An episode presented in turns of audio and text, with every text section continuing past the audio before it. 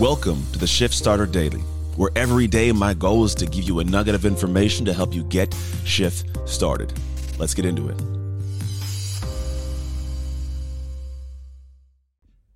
Hello and welcome. Welcome to Hump Day. We're here at Wednesday. It's the middle of the week.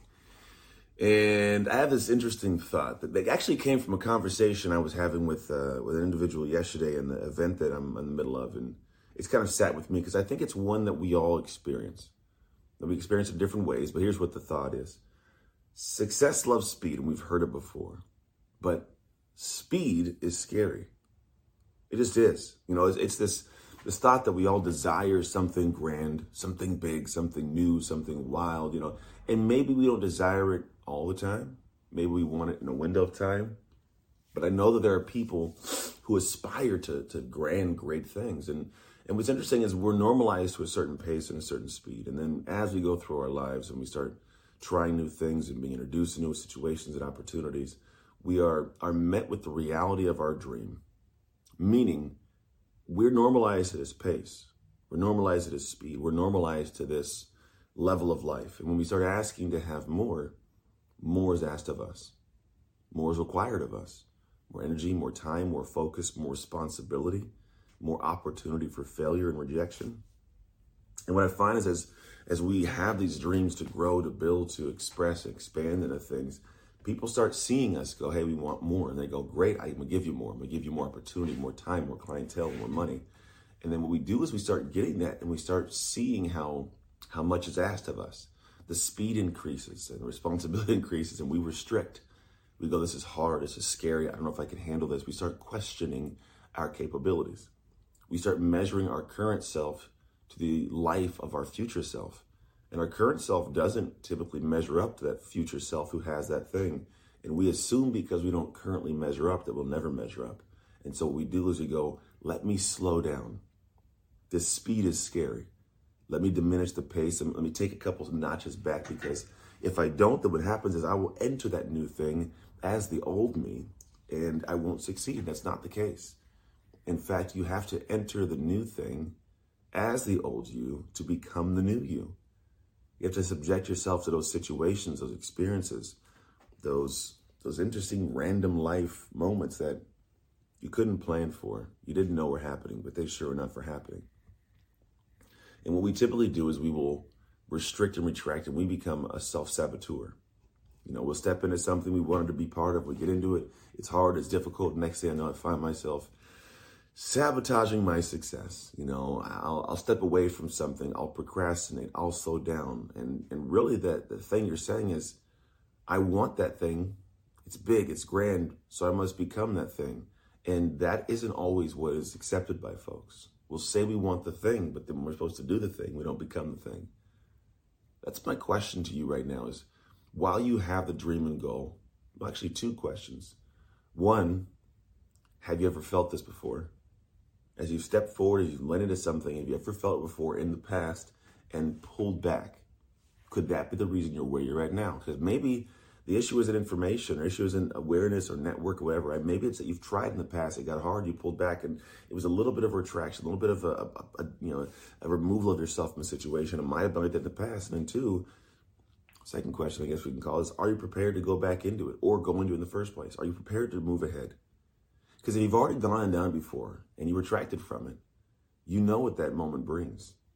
You know the fear, the difficulty, the the stress and anxiety it might bring to your life. You know of it because you've experienced before. If you haven't, if it's just simply the first time you'll approach it, are you preparing your mind for it? Because I, I, would hate for, for you to get to the back end of your life and look at something to go, I could have done this. I should have done this. And the main reason you didn't do that thing was simply because you didn't want to lean into the difficulty. You didn't feel prepared to expand to the next level of you. You weren't ready to do the dark work. Because that dark work is really what it is. That's where it all lives. The stuff you'll do that no one will see, that won't be celebrated, but you will see. That'll be behind the scenes and, and scary and ridiculed misunderstood. And it'll be hard. It is it has to be because that's what gives you the gift of that next level. It's the price that must be paid. And so many people want it, but they're just not willing to pay the price. But you could do it. Cool thing is, someone's already done what it is you want to do. I mean, the, the odds of someone, unless you're like Zuckerberg, Elon Musk, and even them, sure, they're like levels above where rarely are going to be things that, that you will do that no one else has done.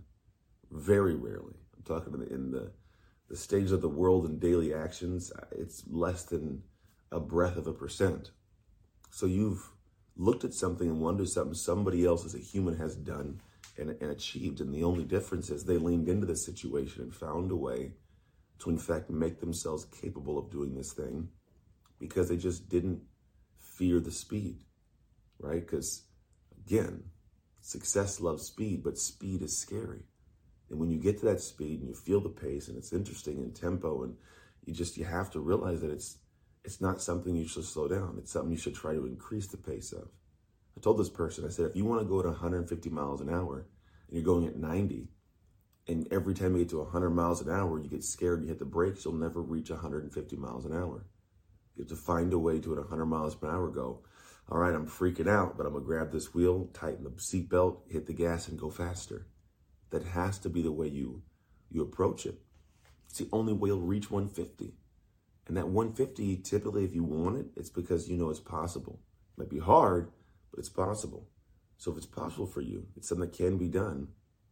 I believe it needs to be done for you. I believe you need to step into that next space. So it's my thoughts, my perspectives, my ideas for you on this day. Is for you to spend some time stepping back and look at your life and going, what pace am I going at? Can and will I go faster? And am I prepared for it? Because life is crazy, things will happen. But for me, and I'm sure for you as well, that's what I'm hoping for. I'm desiring crazy. I want to go at that speed that feels uncomfortable to who I am right now. And when you do, when you finally lean into that thing, you'll notice that it uncovers itself that success loves speed. But yes, speed is scary.